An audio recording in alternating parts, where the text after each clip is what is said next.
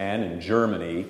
I mean, his regime, he abused the authority under God as a civil ruler in the murdering of tens of millions of people.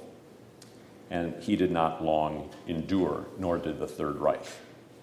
All right, we'll see some of these themes now. We took longer time with these bullets under the Romans passage. And if you look at the entire section of Romans chapter 13, as well as the other material in the table of duties, you will see these themes highlighted.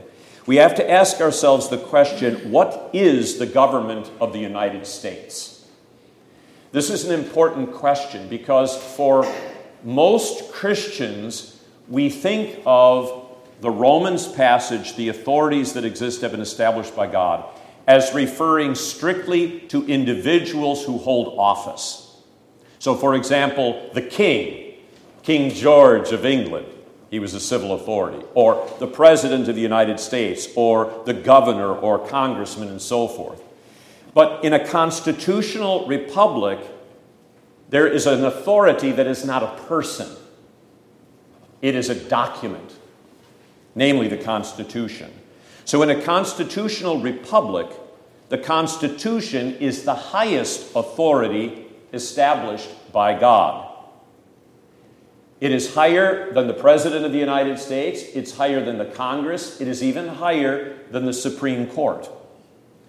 In the United States, the Declaration of Independence and the Constitution also ascribe to citizens specific authority and rights, which include the right of redress, the right to peaceably assemble, the right of the freedom of worship, etc.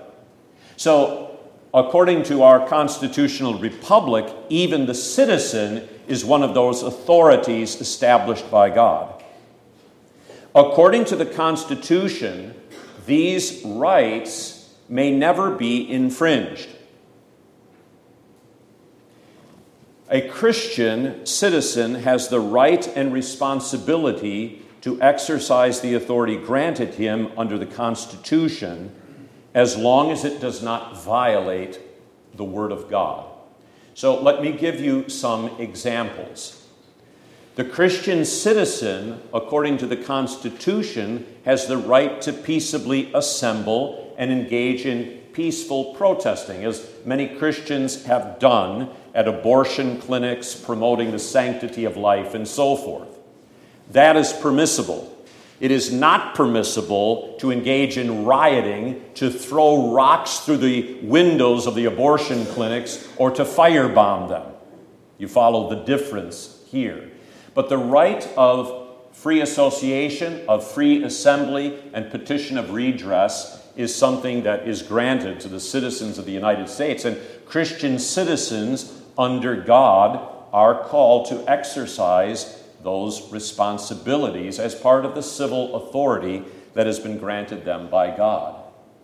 The statement about such authority never being infringed, in the United States Bill of Rights, you have the government shall make no law establishing religion, or this clause is very important, or prohibiting the free exercise thereof. The Constitution of the state of Wisconsin is even stronger in terms of its stress on religious liberty by saying the rights of an individual to worship Almighty God according to the dictates of his or her conscience shall never be infringed.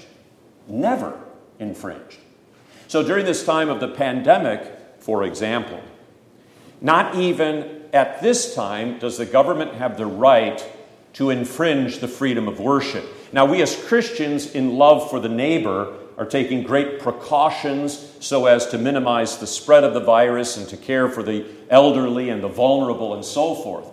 But it is not given to the civil authority under God's word, on the one hand, nor under our constitutional republic, on the other, to infringe upon such religious liberty.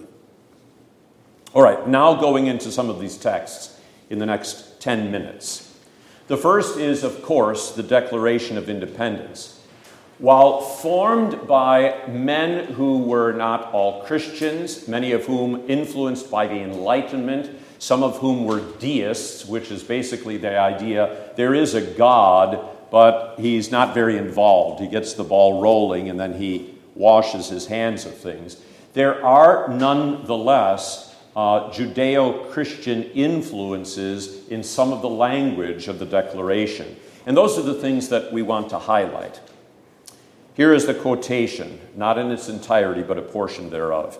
When in the course of human events, it becomes necessary for one people to dissolve the political bands which have connected them with one another, and to assume among the powers of the earth the separate and equal station to which the laws of nature and nature's God entitle them, a dissent respect to the opinions of mankind requires that they should declare the causes which impel them to the separation, which of course was referring to from King George in England.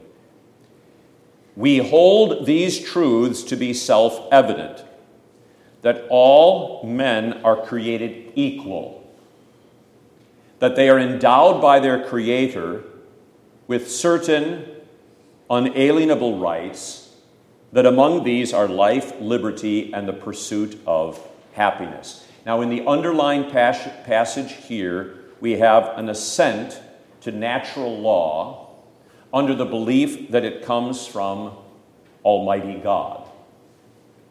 And of course, it is true. Now, we can, as Christians, question what is meant by the term the pursuit of happiness, because we can make an idol and a god out of pursuing happiness and material gain and so forth that might contribute toward that.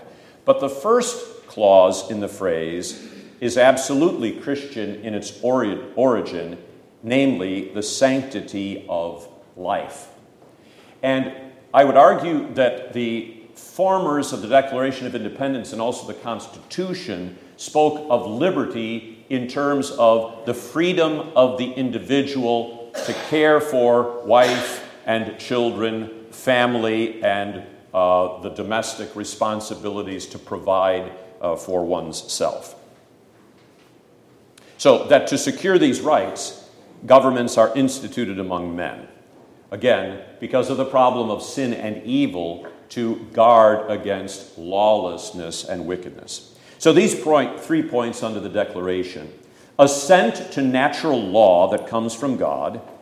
Secondly, all men, all human beings are created equal. And human rights come from God and transcend all earthly governments and authority. Chief among them is the right to life or the sanctity of human life.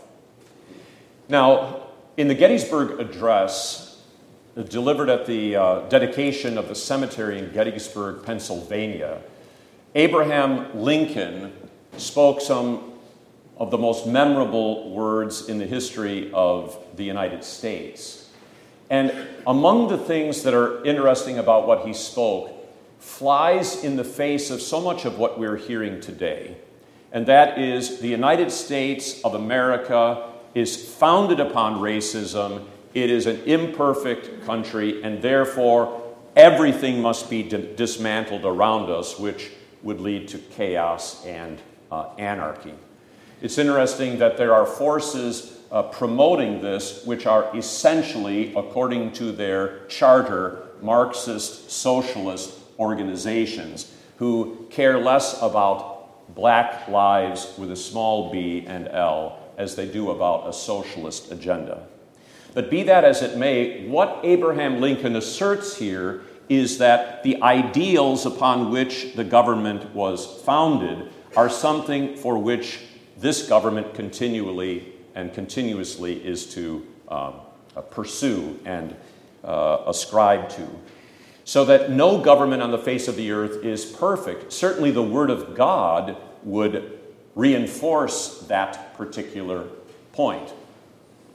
However, having said that, there is no country, if you know history very well, who has done more in terms of civil rights in the history of mankind than the United States, her failings and shortcomings notwithstanding. So here's the Gettysburg Address. 47 years ago, our fathers brought forth on this continent a new nation, conceived in liberty and dedicated to the proposition that all men are created equal. I should say one parenthetical remark about the phraseology, all men are created equal. This too is framed by Christian, Judeo-Christian beliefs that all descended from the one man, Adam, men and women. So to speak of men is not sexist, but rather speaks of the order of creation under God. Now we are engaged in a great civil war, testing whether that nation or any nation so conceived and so dedicated can long endure. We are met on a great battlefield of that war. We have come to dedicate a portion of that field as a final resting place for those who gave their lives that that nation might live. It is altogether fitting and proper that we should do this. But in a larger sense, we cannot dedicate, we cannot consecrate, we cannot hallow this ground. The brave men, living and dead, who struggled here have consecrated it, far above our poor power to add or detract. The world will little note nor long remember what we say here, but it can never forget what they did here. It is for us, the living, rather to be dedicated here to the unfinished work which they who fought here have thus far so nobly advanced. Lincoln's reference to unfinished work has to do with the ideals set forth in both the Declaration of Independence and the Constitution, namely the freedom of the individual and that all men are created equal. It is rather for us to be here dedicated to the great task remaining before us, that this nation under God shall have a new birth of freedom, and that the government of the people, by the people, for the people, shall not perish from the earth.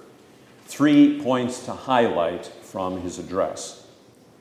Lincoln's address is clearly resting upon the assertion of the Declaration of Independence, that all men are created equal. The Civil War was being fought in a quest to advance the cause of the sanctity of life and the freedom and value of every human being. It is also interesting to note that the Republican Party that was formed in 1854, I believe, was formed as the against slavery party. It is interesting also to note in these documents that individual freedom involves sacrifice in service to others or to a higher cause. That's the concept of sacrificial love, which we as Christians are particularly familiar with in the sacrifice of Christ and of those who give of their lives so that others might live. On to the preamble of the Constitution, which obviously predated the Gettysburg Address, but the preamble and some selections from the Bill of Rights. We, the people of the United States, in order to form a more perfect union, establish justice, ensure domestic tranquility, provide for the common defense, promote the general welfare, and secure the blessings of liberty to ourselves and our posterity, do ordain and establish this Constitution for the United States of America. A more perfect union assumes that the government is not perfect, but that human beings are flawed. Hence, the rule of law is necessary to safeguard freedom and liberty for all. Establishing justice and ensuring domestic tranquility requires the assent of the citizens to the Constitution and the rule of law. To fail to do so results in anarchy and chaos. So once you set aside assent to live under the Constitution and the laws of the land, then the corresponding chaos and anarchy ensue. For the Christian, the fourth commandment, authority of the Constitution, is paramount and falls directly beneath the allegiance one owes to God. Now that's very important. You can remember in the Acts of the Apostles, when the civil authorities ordered the apostles no longer to preach in the name of Jesus, but the apostles said, we must obey God rather than men. But in every way in which the word of God is not violated, the Christian in the church is called to assent to the civil authority. Now, the Bill of Rights, some selections here, and I will read just the underlined portions. And then in the brackets, there are indicated here where in the Ten Commandments this material can be found and its correspondence. The First Amendment, Congress shall make no law respecting an establishment of religion or prohibiting the free exercise thereof. There's the first commandment, the freedom of conscience to worship Almighty God, or the right of people peaceably to assemble and to petition the government for a redress of grievances. That's under the Fourth Commandment because, according to our constitutional republic, citizenry is given civil authority, and that includes the right of redress. It also includes the respectful filing of lawsuits in order to say this is not constitutional, this does not follow what the laws of the land say. That is not prohibited to the Christian.